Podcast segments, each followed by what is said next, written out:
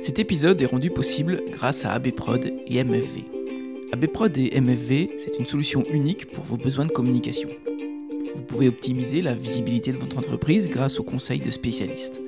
Conception d'identité visuelle, support web et imprimé, personnalisation de goodies, textiles et véhicules. ABProd et MFV mettent leur talent à votre service afin de vous garantir une approche 360 degrés. Alors confiez vos besoins à une équipe créative et dynamique par mail à contact.abprod.com ou à contact.mfv.fr. Et maintenant, place à votre podcast.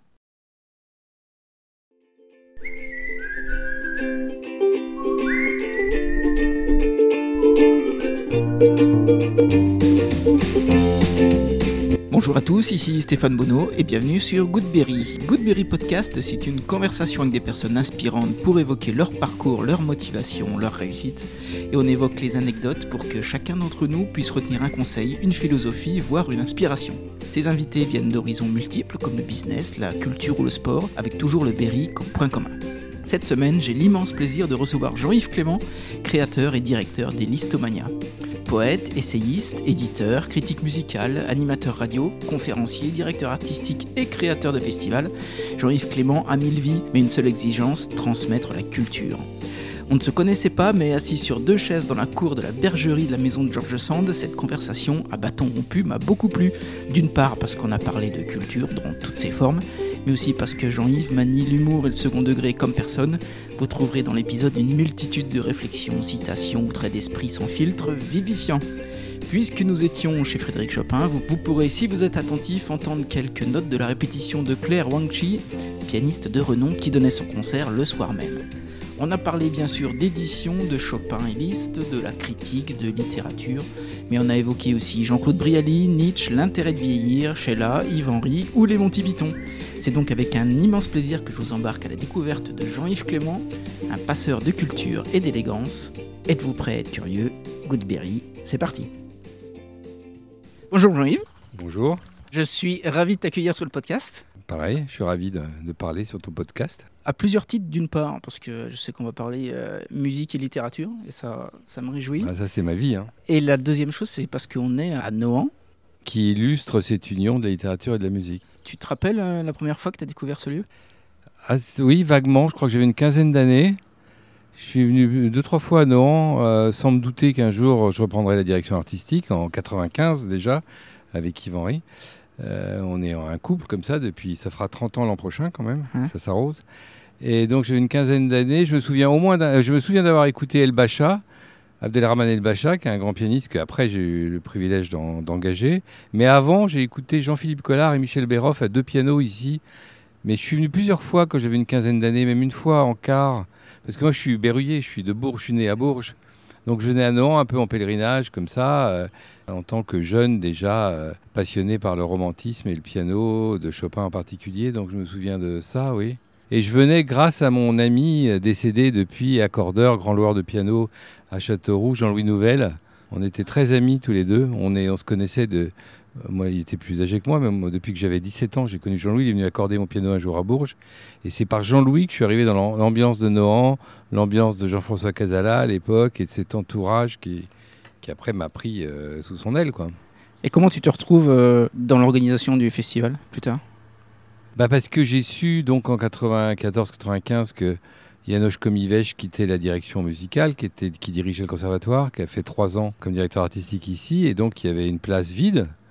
Et on s'est présenté, c'est une histoire un peu rocambolesque, je ne vais pas la raconter là. Mais si. c'est moi qui, qui ai vu sur la liste des candidats, qui ai su, euh, c'était assez poreux hein, comme jury et comme... Euh, il y avait des gens du conseil général, dans le... mais il y avait surtout Casala qui trônait dans sa maison et qui nous auditionnait. J'ai vu que sur la liste des candidats, il y avait quelqu'un de sérieux, je crois un Parisien, je ne sais plus qui, qui dirigeait une grosse institution, mais il y avait aussi Yves Henry, que je connaissais juste comme ça, de nom de pays. Et je me suis dit, on va pas y arriver, sauf si on s'associe. Ah oui Coup de génie. Bon, mais sans me vanter. Je me rappellerai toute ma vie parce que la veille ou je sais plus quand de, de cette euh, nomination, de ce recrutement, je me promenais dans les bois et j'ai eu cette intuition. Je me suis dit, il faut que je joigne ce Yves Henry parce qu'en s'associant, on a, on a, on, forcément, on gagne. Avec en plus l'image qu'on avait quand même déjà un petit peu tous les deux. Mhm. Et Jean-Louis Nouvel, c'est marrant, je, je, crois que j'ai jamais rencontré, raconté vraiment ça. à qui que ce soit. Et donc j'ai eu cette intuition, et donc on s'est présenté unis, ce qui était quand même étrange, mais eux ils ont adoré ça, et donc on, on a pris la direction artistique. Donc on a été d'emblée deux directeurs artistiques sur le même festival. Mais j'ai eu l'idée d'adjoindre à ça un autre festival plus consacré entièrement à Chopin en juillet. C'est devenu les Rencontres internationales Frédéric Chopin en 97. Et puis après, bon, on a lié évidemment les deux en 2010, donc il n'y a plus qu'un seul festival, mais il y a toujours deux branches. Mais la deuxième branche de juillet n'existait pas. Hein. Donc, voilà, donc en fait, je suis un peu au cœur, à la croisée de tous ces chemins, hein. comme quoi je devais, je devais venir à Nohant. Nohant est un destin pour moi. Et quand tu rentres dans l'organisation, euh, qu'est-ce qui t'étonne le plus? Je me sens très intimidé et plein de gratitude d'avoir la responsabilité de, mais qui était pourtant assez modeste à l'époque, très prestigieux parce que des grands noms sont venus à Nohant, des, aussi des noms de la littérature d'ailleurs et de, du théâtre. Mais il n'y avait que trois week-ends de musique. Donc on, a augmenté tout en quantité, en événements littéraires, en spectacles littéraires aussi, je l'ai dit.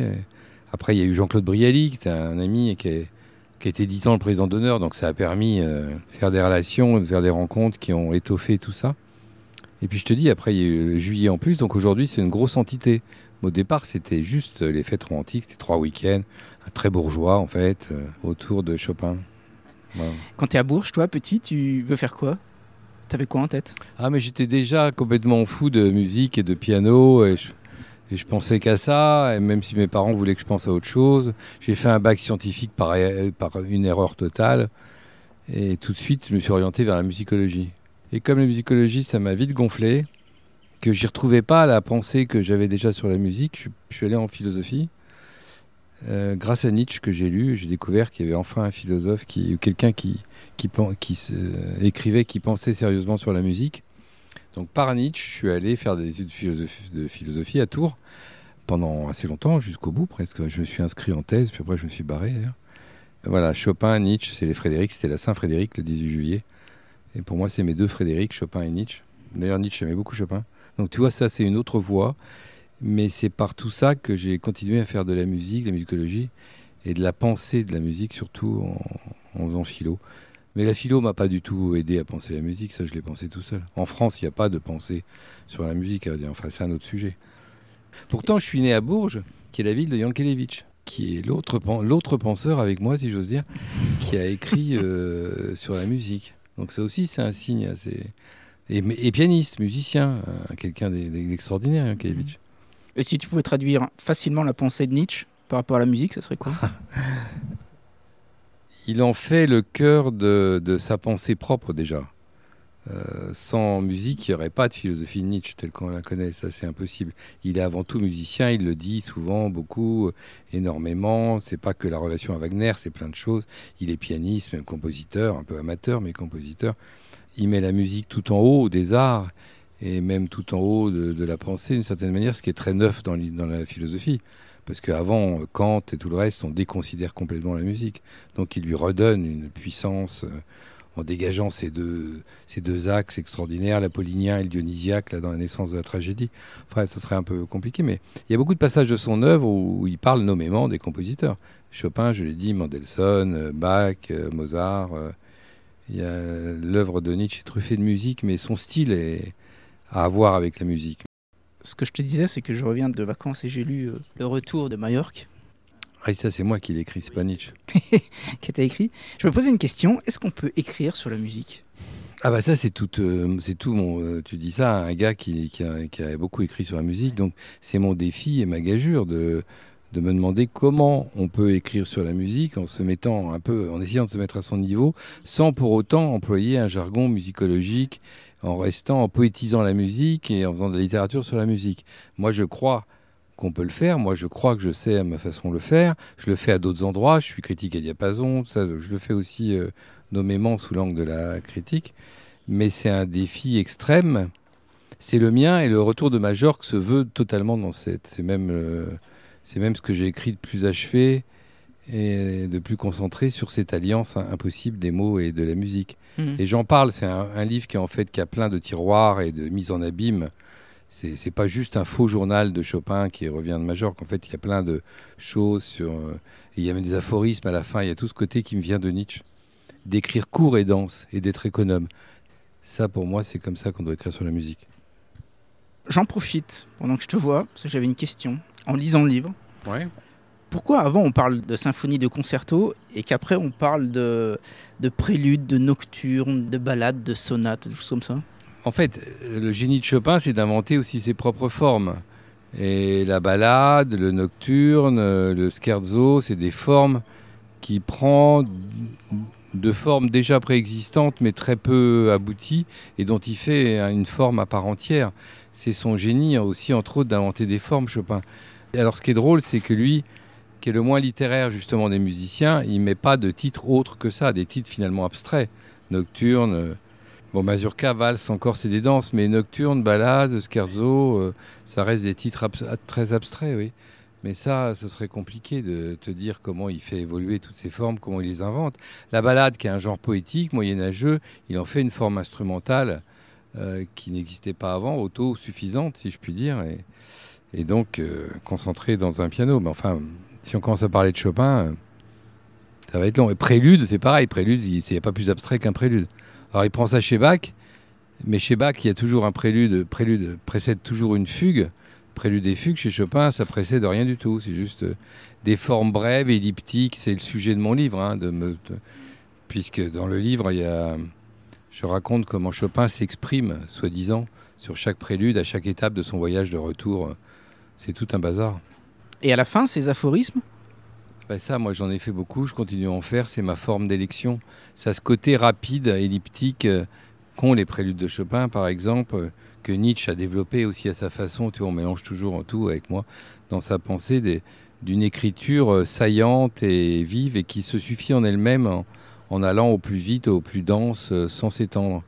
Finalement, l'apogée de l'écriture, pour moi, même dans un sens poétique, c'est c'est l'aphorisme. Comme je l'entends moi, hein. Pas comme souvent j'en lis des, qui ressemblent plus à des boutades ou à des mots Oui, d'esprit oui, d'esprit. ouais. Mais l'aphorisme, c'est une vraie tradition depuis. Et puis nous, en France, les moralistes, on il y a toute une chaîne comme ça de faiseurs d'aphorismes du 16e, 17e, 18e. euh, une ciselure de la pensée telle que Chopin. Chopin appartient un peu à ce monde dans l'esprit d'ailleurs. C'est un faux romantique. Et concrètement, tu te mets une table de travail pour euh, travailler les aphorismes ou tu as un petit carnet et Non, pas, le- j'ai pas le temps de m'asseoir. Non, mais je m'assois quand j'écris des, quand je suis obligé de réunir tout pour écrire des vrais livres, comme je fais, euh, comme j'ai fait chez Actes Sud sur Liszt, Glenn Gould, euh, Scriabine, comme je- voilà, des, des- qui sont des essais biographiques. Mais les aphorismes, ça vient euh, un peu comme dit Nietzsche en marchant. Dans le- Donc un petit ça, carnet ça vient ou ça vient pas. euh, je les note, ça dépend de l'époque. Il y a 30 ans, je les écrivais. Maintenant, je les note sur l'iPhone. voilà. C'est moins, moins romanesque. Après, on les travaille énormément. Puis après, on va. C'est un travail de fou. Parce que c'est un truc assez paradoxal, l'aphorisme. C'est très proche du, vide ou du silence. quoi. C'est là, mais ça pourrait ne pas être là, puisqu'il semble pertinent un jour, le lendemain va sembler un peu creux. C'est... Et puis il y a plein de types d'aphorismes, donc faut pouvoir cultiver plusieurs genres, même dans ce genre. Ce que je reproche, entre guillemets, aux, aux gens qui en font souvent, c'est que ont toujours le même style. Donc c'est monocorde et ça me plaît pas, en fait, ça. Bon, Enfin bon, s'il faut parler de tout, maintenant on n'a pas fini. hein.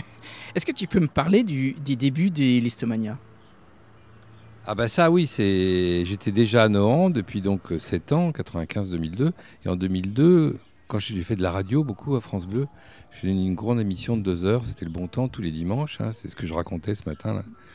D'ailleurs à France Bleu pendant de 96 à 2008. Et pourquoi s'est terminé? Parce que tout s'est arrêté sur le réseau France Bleu en général. Les émissions un peu culturelles ou musicales, elles, elles ont dé- dé- dégagé. Là, j'avais deux heures, même je raccrochais avec Inter, j'avais même 2h10 d'émissions sans pub, sans rien du tout, que je produisais moi-même comme ça, comme une grande improvisation. Mhm. Beaucoup en direct quand on, il y avait Nohant, on, faisait, on venait là, je me mettais dans les écuries, j'ai interviewé François Cluzet, euh, Brialy, bien sûr, tout ça, c'était c'était super vivant et marrant, mais ce type de radio a disparu. euh, quand moi j'ai arrêté, en fait, ça s'arrêtait. Donc c'est- très bien tombé. Je chantais que. Et ils ont parachuté des produits commerciaux de Paris. Donc il n'y a plus. J'étais le dernier sur le réseau des 40 stations de France Bleu à avoir ce type d'émission en toute liberté. Et sur la musique, il n'y avait personne d'autre. Et c'était quoi au début la question? La question c'était euh, comment s'est déroulé le, le début des Ah, à la faveur d'une de ces émissions que j'animais donc. euh, moi j'adore la radio, je trouve que c'est l'expression musicale, euh, j'adore le micro, j'adore raconter n'importe quoi. euh, voilà. Et euh, j'avais invité mon ami décédé il y a peu, Sylvie Delegmoins, qui a beaucoup écrit sur Georges Sand, les étés de. Elle a été la première à écrire un, un livre conséquent, que d'ailleurs j'ai republié au passeur. Euh, j'ai les hôtes de Georges Sand à Nohant D'accord. Dont la, venue de Chopin. Et elle, non, elle a écrit ça et elle a écrit aussi un livre spécifique sur Chopin à Nohant. Elle été la première à mettre le doigt sur ces périodes en les décrivant, tout ça. Enfin, donc on était amis. Puis elle arrive en émission, un jour elle me dit Tiens, est-ce que tu connais cette lettre? Et cette lettre, qu'on connaît, que je reproduis en autographe dans les programmes maintenant, c'est une lettre de 1844 de Liszt à elle, où Liszt lui dit Au fait, il faudrait qu'on reprenne notre euh, projet de festival à Châteauroux. Il avait eu. euh, Donc quand j'ai vu ça, j'ai dit Il faut que je le fasse. Et l'année suivante, je le faisais. Liszt, il, voulait- il aurait voulu, on ne sait pas sous quelle forme, sans doute hein, une suite de concerts à sa gloire, mais je sais pas ce que. Mais ils avaient, ils avaient même étudié la chose assez, d'assez près avec euh, Rolina. Il y a une correspondance, euh, je reproduis ça dans les programmes, où Rolina d'ailleurs insulte euh, copieusement le peuple de Châteauroux en disant qu'ils sont ladres, radins, tout ça, qu'il faut pas mettre les billets trop chers. Donc ils, étudient- ils avaient Ah étudié ouais. le truc. Donc c'était incroyable. T'as suivi le conseil? Euh, j'ai mis- oui, j'ai toujours pratiqué des tarifs bas pour faire sortir des Castelroussins de leur tanière. C'est pas pour autant qu'ils sortent vraiment d'ailleurs, mais euh, c'est un festival d'esprit différent pour ça, Listomania, que d'ici. Ça se veut plus populaire, plus accessible. euh, même si on est dans le grand romantisme, même s'il y a des, beaucoup de passerelles entre les deux, que Liszt et Chopin, euh, non seulement il y a énormément de rapports, mais j'ai écrit un livre, c'était mon dernier livre sérieux là, en 21 sur Liszt et Chopin ensemble. On n'a jamais, on n'avait jamais écrit un livre, un livre qui compare et qui dit les choses qui existent et qu'il faut voir entre Liszt et Chopin. Curieusement, ça n'existait pas. J'ai fait ça. Donc moi, je suis au milieu de, de- de tout ça, mais ce que je veux dire, c'est, je sais plus quelle était la question. Les débuts, ouais. Il fallait que je le fasse, quoi, c'est tout. Je me suis pas posé de questions. Mhm. Pourtant, dans mon propre camp ici, tout le monde avait beaucoup de doutes en disant ouais, ça va être un peu la même chose. Tu vas piquer les partenaires, tout ça. Heureusement, Alain Duhaut, qui était président à l'époque, et toujours un ami que j'ai publié d'ailleurs, Alain Duhaut, Monsieur Musique, là, France 3, Radio Classique, tout ce qu'on veut, qui était président du festival, m'a, trouvé l'idée très bonne. Il avait bien raison. La preuve, ça va être la 22e édition des Listomania, là, entièrement consacrée aux femmes, en octobre euh, 23, et, et c'est un festival qui a fait ses preuves, c'est le moins qu'on puisse dire, qui complète le paysage. Et quand tu dis euh, que ça sera consacré aux femmes, c'est important pour un directeur artistique de, de raconter une histoire Ah mais c'est, pas que c'est important, c'est que je conçois pas de, de festival sans une vraie direction artistique précisément, c'est-à-dire une vraie thématique, une- un vrai imaginaire où on raconte une histoire si tu veux, mais en tout cas qui est- qu'on fasse un festival qui a un sens du début à la fin et qui est nourri de choses en rapport avec ce sens-là. Mm. Mais c'est pareil à Nohant. Quand j'ai les voyages de Frédéric Chopin, cette année, c'est mon thème. euh, voilà, il faut un thème, un fil rouge. À Nohant, c'est plus dilué, mais au Listomania, c'est très tenu. Ah bah le plus marrant dans un festival, c'est de l'imaginer. hein. Donc de... Si c'est un festival, c'est juste aligner des concerts, on ne sait pas pourquoi, ou parce que c'est bien d'avoir telle ou telle vedette, machin, pour moi c'est n'importe quoi ça. Mm. Tu le dis bien, puis finalement c'est un peu comme euh, écrire un livre, il faut qu'on raconte euh, une histoire quand on crée un festival, il faut que ça ait du sens quoi. Et, pour Ulysse, il y a tellement pardon, de thématiques possibles, imaginables jusque- jusqu'en 2073 qu'il faut pas se gêner. Mm. Autant Chopin, c'est plus c'est plus vicieux, c'est compliqué, parce que l'œuvre de Chopin est vraiment close sur elle-même, elle est vraiment euh, réduite à elle-même. C'est mais chez Liszt, euh, il y a mille rapports avec tout le monde, avec euh, aujourd'hui encore, donc euh, c'est très très facile de faire des thématiques. Hmm. Tu découvres Liszt après Chopin? Ouais, plutôt, oui, plutôt, oui. Oui, oui, c'est moins directement accessible et c'est venu plus tard aussi pour moi, oui. Pour euh, revenir à la programmation, on programme ce que l'on aime? Non, non, pas seulement. Non? Non, on peut pas. Non, si on faisait un festival avec seulement ce qu'on aime, on ferait deux, trois éditions, ce serait terminé. Non, il faut être curieux d'autre chose, il faut penser quand même au public, il faut penser aux médias. faut- Donc c'est. Puis quand on a un thème, ça veut dire des fois, il faut inviter des gens aussi en fonction du thème. C'est pas forcément des gens qu'on qu'on idolâtre, mais ils ont leur place. Non, non, c'est c'est compliqué comme question. En principe, on n'engage pas des gens qu'on n'aime pas. Mais bon, Mais si on est obligé, ça peut arriver.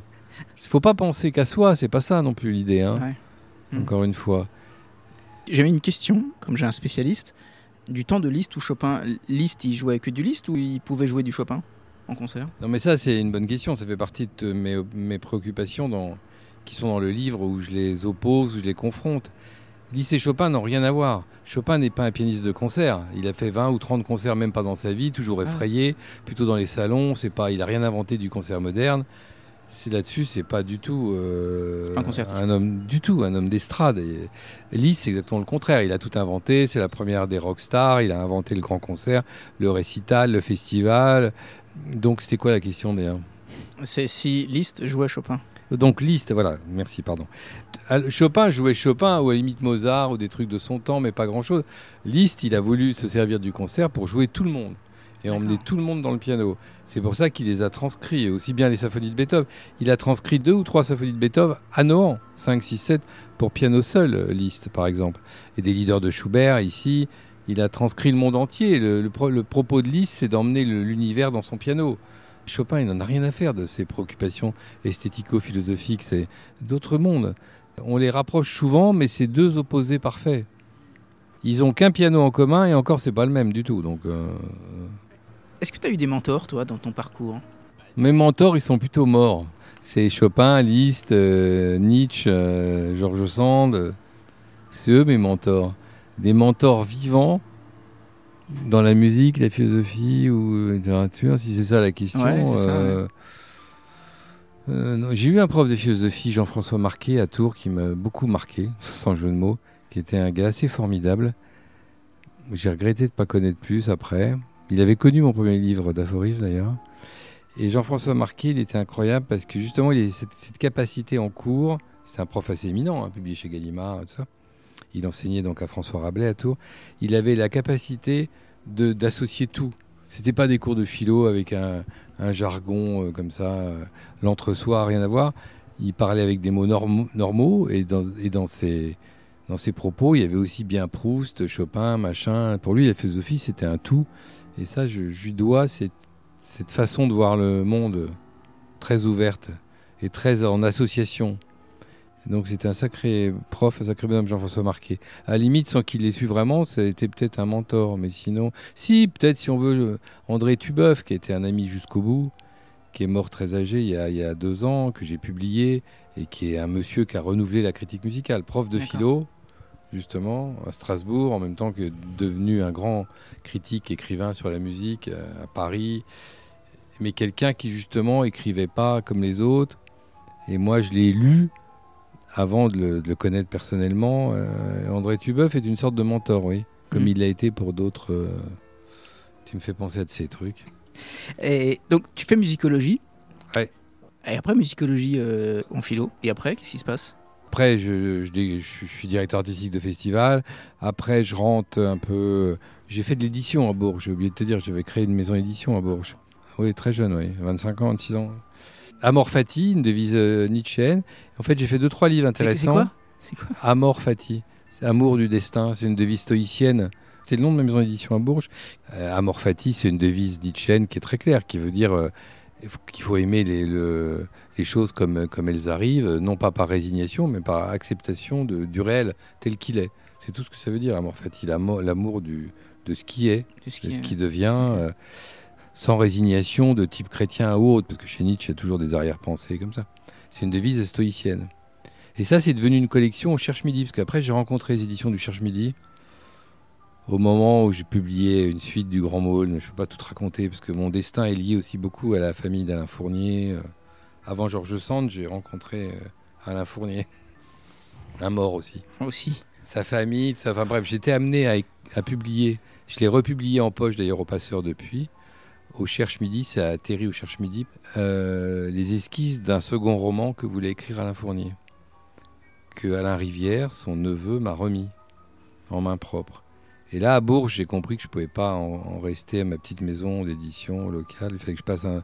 Donc j'ai rencontré les éditions du Cherche Midi. Mhm. ce livre a paru là-bas et j'ai fait d'autres choses avec eux. il y a toujours une collection à Morfati au Cherche Midi.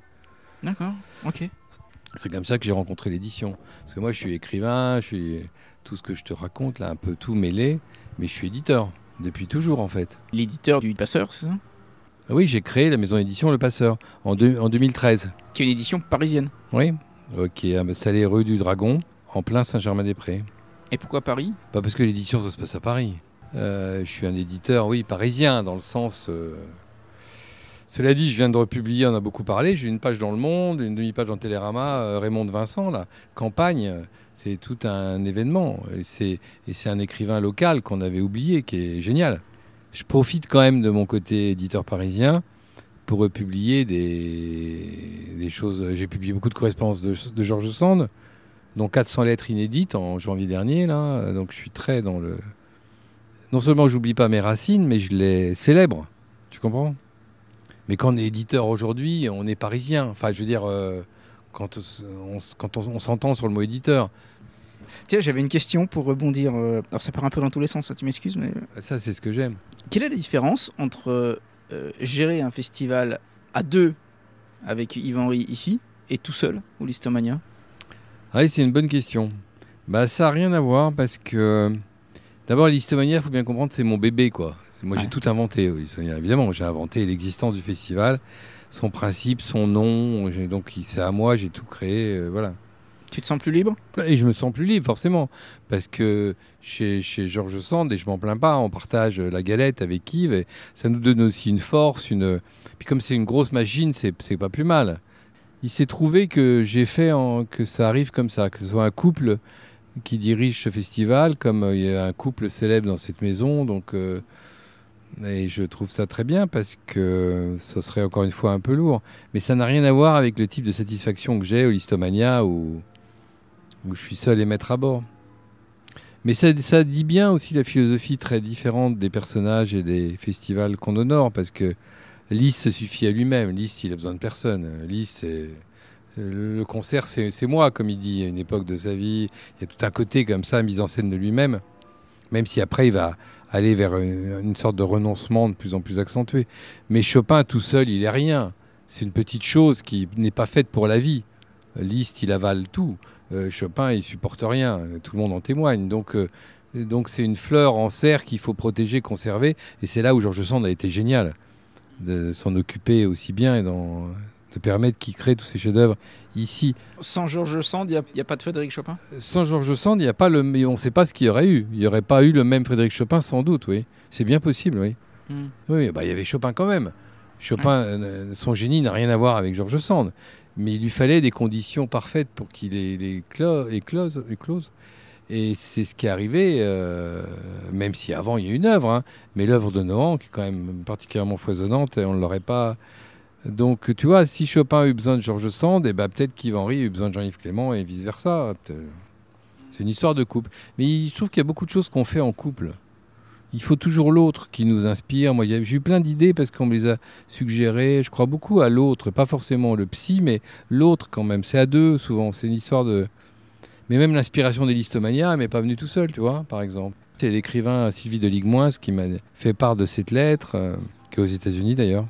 C'est très touchant, tu vois, et c'est très cohérent aussi pour moi parce que c'est une lettre de 1844, mai 1844, où Liszt écrit à Georges Sand. Dans la lettre, il y a d'autres trucs. À la fin, le père de Chopin venait de mourir, donc on est mm. vraiment dans le sujet. Et en post-scriptum, Liszt, il, dit euh, euh, dites, à Chopin la vive part que je prends à son chagrin. Une phrase comme ça, très classe, très, mm. très gentille pour euh, ses condoléances à Chopin, même si à l'époque ils étaient un peu, un peu plus distants. Et donc, euh, c'est une lettre riche de sens pour moi. Hein. Et il y a cette, ce, côté, allez, on va faire un festival à Châteauroux. Quand voulais-tu que moi je réponde pas à l'appel? Impossible. Et sur euh, Liszt ou Chopin, est-ce que tu apprends toujours des choses? Sur les génies, on apprend toujours des choses. De toute façon, surtout les grands musiciens. J'ai l'impression d'en apprendre tout le temps, tous les jours, ou d'en découvrir. D'abord, l'œuvre est tellement gigantesque et protéiforme chez Liszt qu'on découvre même des, des œuvres, des trucs, des aspects. Tu pas tout écouter même pas, même pas. Il y a toujours des choses, oui, parce que c'est, il doit y avoir tout confondu, doit y avoir 1400, 1500 pages quand même. Donc, euh, des choses plus mineures, bien sûr. Même, tu vois, des choses qu'on ignore. Il y a 80 leaders, il y a des choses. Tu sais, écouter une musique comme là, on entend la, Claire euh, Wanchi là, qui répète. À chaque fois que tu la réécoutes, tu es dans un état différent, l'interprète est différent ou sa vision est différente, donc c'est tout le temps neuf. Donc découvrir en musique, ça fait partie de l'écoute. À chaque fois que tu écoutes, en fait, tu réécoutes en musique. Donc avoir des idées arrêtées, euh, euh, ça n'a pas de sens puisque ça bouge tout le temps. La musique, elle, elle existe que quand elle apparaît. Et comme elle apparaît jamais deux fois de la même manière, déjà. Alors souvent, j'écoute des œuvres de Chopin à liste pour répondre à ta question qui me font penser à d'autres choses. À des, ah, ça, c'était. Ou, mais souvent à des références. Ça, c'était chez Beethoven, c'était chez machin, c'était chez truc. Ou ça, ça annonce euh, euh, Ravel, Debussy. Tout le temps, ça m'arrive. Donc le neuf, c'est tout le temps. De la vie, ça doit être tout, tout le temps neuf. C'est l'intérêt de vieillir, parce que vieillir a un intérêt. La vieillesse, c'est pas un naufrage, comme disait cet imbécile de De Gaulle, qui là, en tout cas, était imbécile. C'est une phrase, je trouve, tout à fait mortifère et imbécile. Comme disait Rubinstein, Arthur Rubinstein, le grand pianiste et très grand chopinien, qui est venu là, en 71, il fait partie des grands interprètes de légende qui sont venus à Il dit cette phrase, il dit « j'ai pas le temps de vieillir ». Je trouve ça génial, c'est comme ça. Quand on est actif, qu'on fait des choses, ça veut dire quoi vieillir? On n'a pas dans c'est une nécessité, et c'est une nécessité qui est pour nous, parce que c'est une nécessité créatrice. Est-ce qu'il y a un moment euh, marquant du festival? On a eu vraiment des grands noms, donc ils ont chacun... Puis on a fait des choses euh, avec des comédiens, des comédiennes. Je rappelle quand Briali montait des, petites choses de musée ici. Euh, je me rappelle bien de la présence vivante de Jean-Claude Briali. Pour moi, c'était vraiment un ami et quelqu'un de vivifiant. Justement, quelqu'un comme Rubinstein qui vieillissait pas pour rien qui vieillissait pour, pour, euh, pour faire comme liste, c'est-à-dire aussi aider les autres, aider les jeunes et faire connaître les choses. Enfin, on n'est pas là pour euh, glander ou se plaindre ou s'enrichir et rien foutre. On est là pour, pour transmettre. Ça, je crois, moi. Mhm. Que ce soit un festival, un livre, à la radio, je sais pas où, on est là pour transmettre quelque chose. Les artistes, les musiciens, ils transmettent. Liszt, sa volonté, c'était que ça, que transmettre. Chopin, il s'en fichait un peu. Mais on s'en fout, il y a son génie. Donc, euh, euh, non, mais tu vois, il était plus clos, mais, ça n'a aucune importance. Mais sinon, on transmet. La maison d'édition aussi, c'est pour transmettre? Oui, bien sûr. Bah, et le passeur, ton avis, c'est quoi? ah C'est un bon nom, ça. Oui. Alors, depuis, alors, quand j'ai fait ça, en 2012, d'abord, c'était génial que le nom soit pas pris. Mais depuis, on est tous des passeurs, on est tous. Euh, le nom est devenu un peu tarte à la crème, mais il faut l'être vraiment, passeur en tout cas. Ah oui, un petit logo.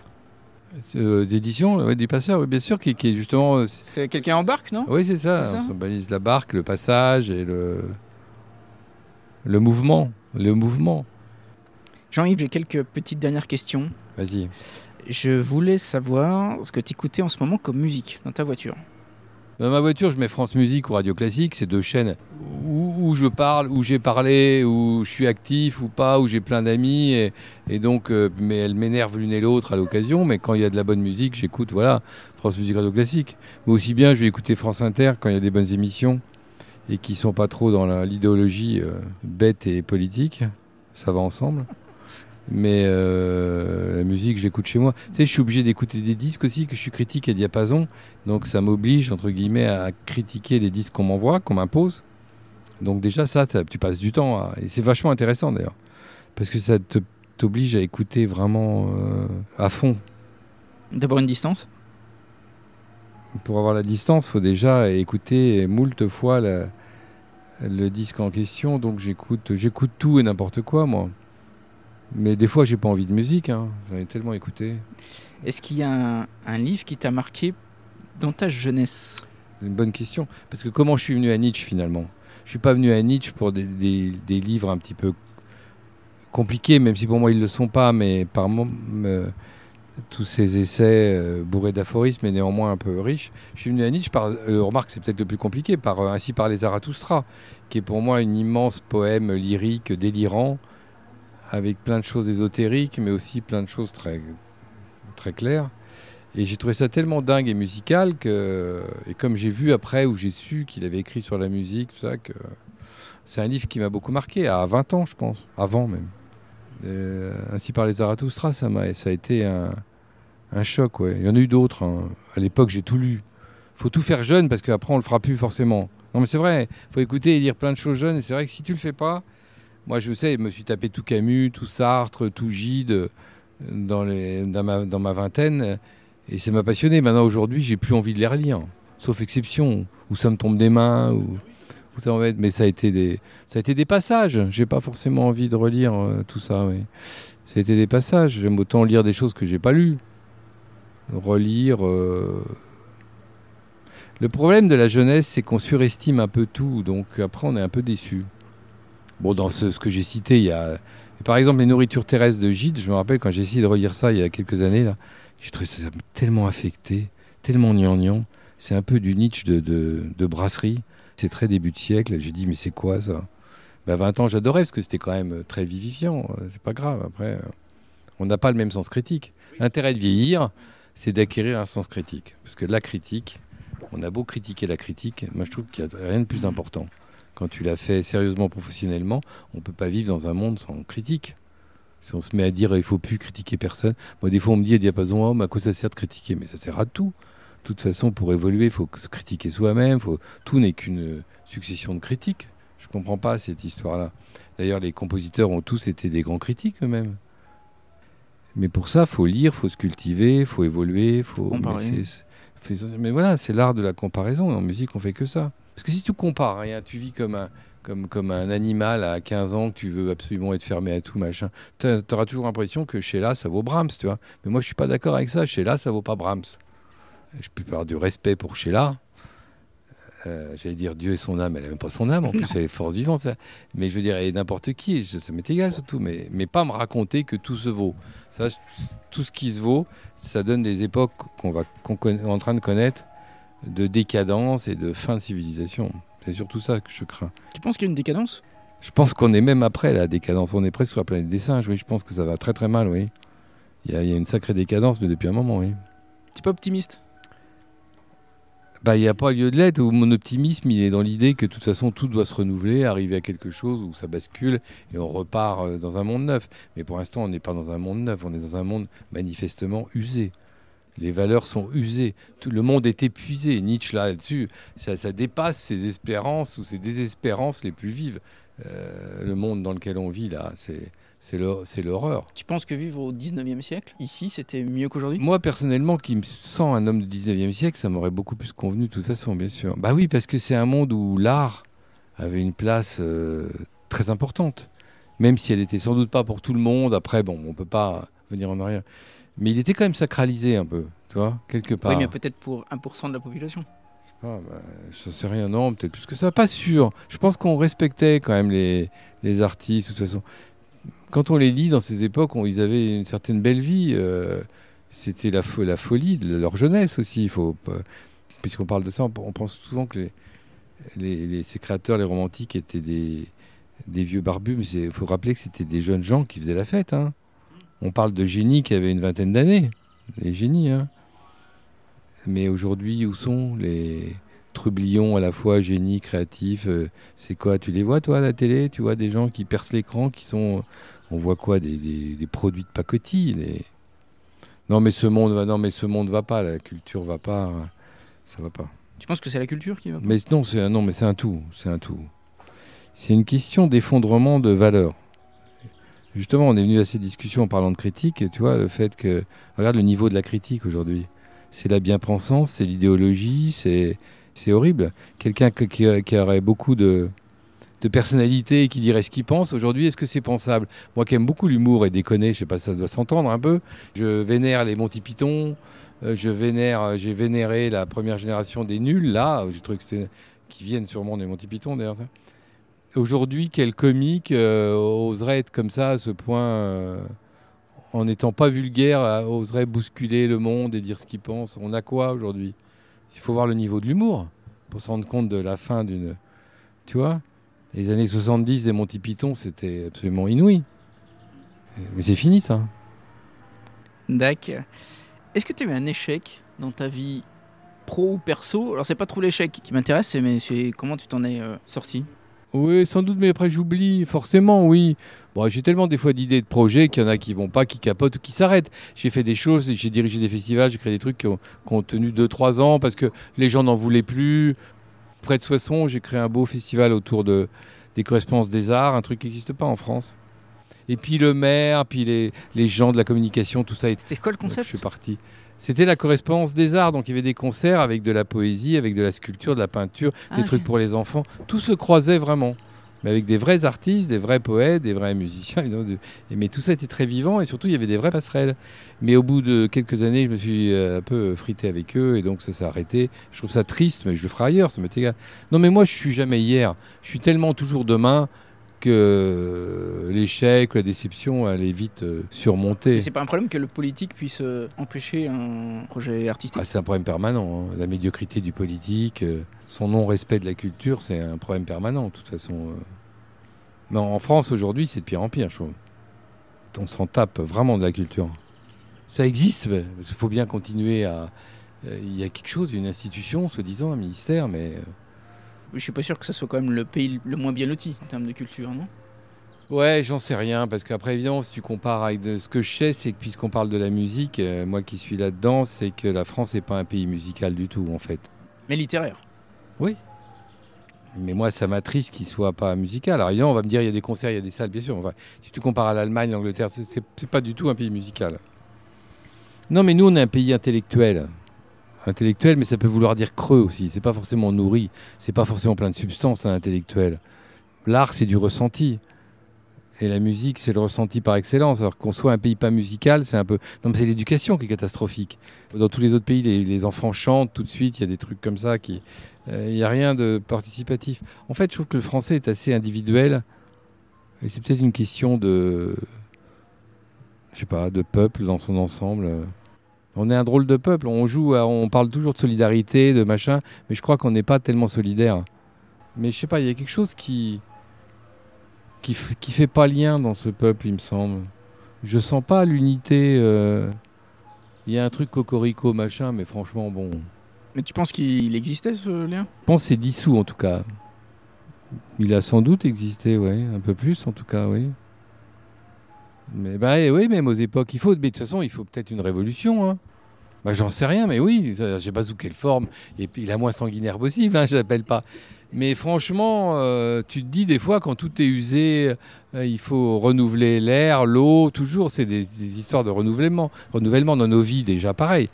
Comme dit Nietzsche, si l'homme ne change pas de peau, comme le serpent, il s'étouffe. Euh, souvent, on n'évolue pas parce qu'on n'ose pas changer. Et quand on change, on dit oh là là, ça nous arrive, ça nous tombe sur la tête, on dit oh là là, c'est dégueulasse, mais parce qu'on n'a pas anticipé ça et eh ben, les peuples, les civilisations, ça doit être pareil. Il faut changer, il faut se renouveler. Il faut... Et si, on, si ça bouge pas, en ce moment, ça bouge vraiment pas du tout, tout politique confondu. Hein. C'est vraiment d'une inertie mais médiocre, insurmontable. Hein. Il faut, dans ce cas-là, une révolution. Si demain on te propose le ministère de la Culture, tu dis oui? Ah, ça, On me l'a dit, on me l'a dit 100 fois. On m'a toujours dit que j'avais ce profil, machin.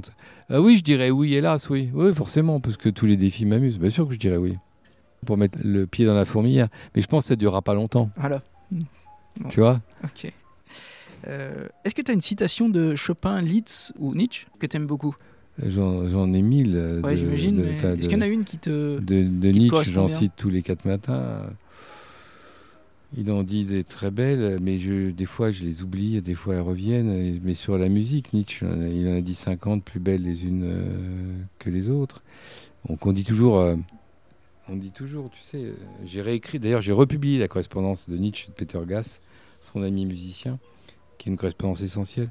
Et j'y pense que c'est là-dedans qu'il y a toujours la fameuse phrase, euh, euh sais pas, on peut pas vivre sans la musique, mais tu sais, la musique est un exil ou une besogne non, la, il dit la, la, la, vie sans musique est une erreur.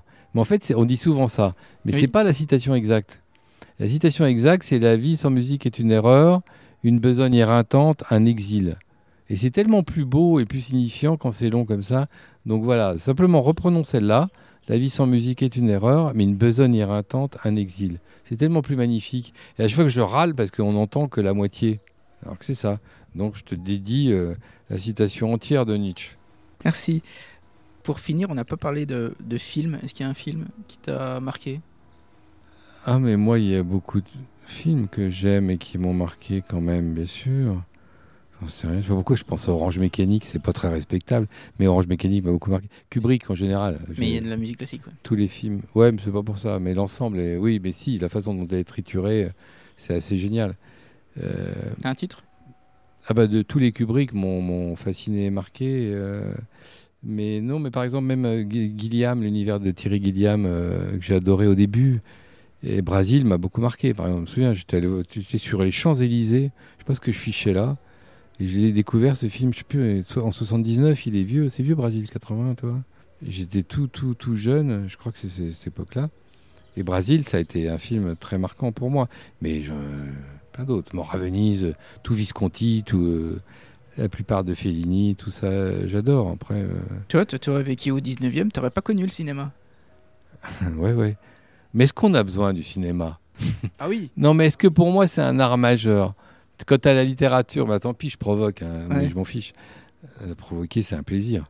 Mais moi, quand j'ai la littérature, j'ai la musique, euh, euh, en fait, ça me- la poésie, la philosophie, ça- en fait, ça me suffit un peu quelque part. Le cinéma, je suis content pour les belles choses qu'il y a, des grands films euh, que, que j'adore. Mikhalkov, j'adore ça, Les Yeux Noirs et plein de films. Grand réalisateur euh, russe dont on parle plus là, parce qu'il fait plus tellement de films. Un vrai génie, puis plein d'autres, puis tous les vieux Mikiewicz, tout. Moi, je suis quand même d'une génération où on voyait encore les vieux films à la télévision. Tu vois Donc, euh, non, mais respect pour le cinéma et pour des grandes choses. Après, il y a tellement de merde au cinéma, c'est insupportable. hein. Mais est-ce que je pourrais vivre sans cinéma? Oui. Et sans écran, oui. Sans peinture Non. Non. Enfin, si, je pourrais, moi. Mais ça me paraît plus important, je veux dire.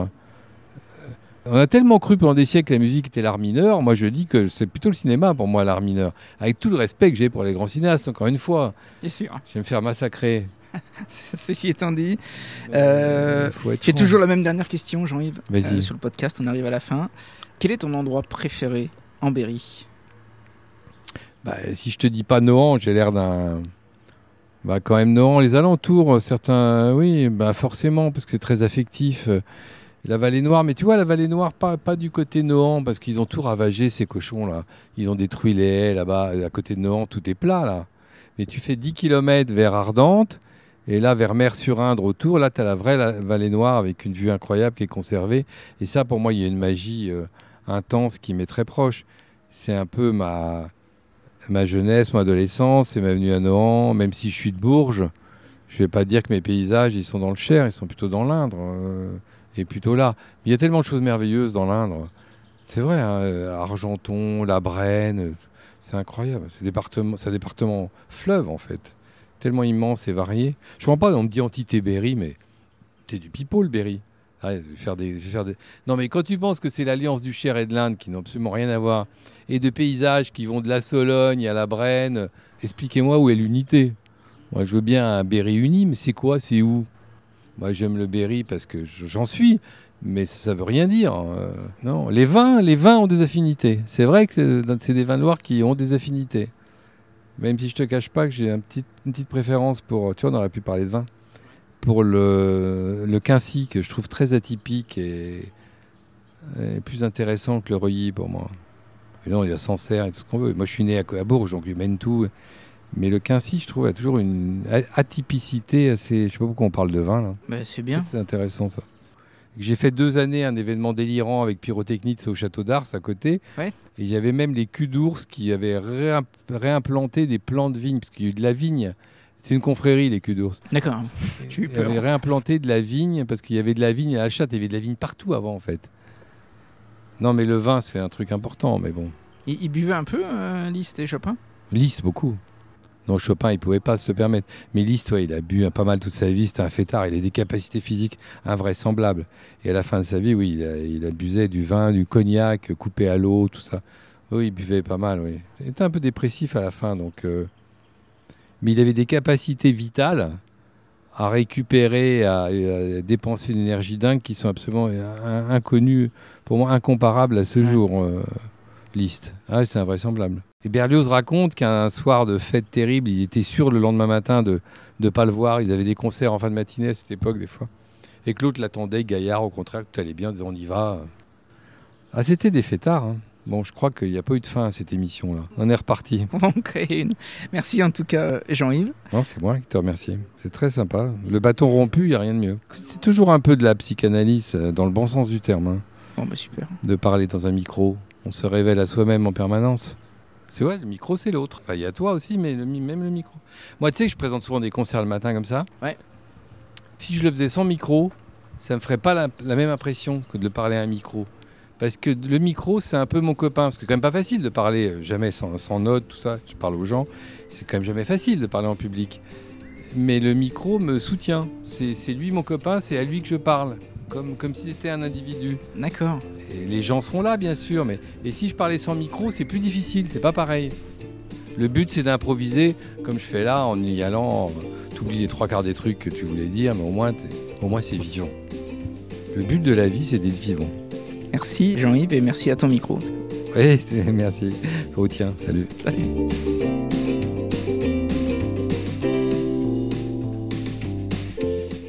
Hello, j'espère que cette belle conversation vous a plu. Je vous invite à lire les livres de Jean-Yves Clément, dont le dernier Retour de Majorque est très inspiré. Et puis le festival Listomania de Châteauroux vous attend également pour découvrir des œuvres incroyables. Vous trouverez sur Facebook et LinkedIn quelques liens évoqués lors de cet épisode très riche. Et je vous donne rendez-vous pour le prochain épisode avec un invité là encore très inspirant. Prenez soin de vous et inspirons-nous.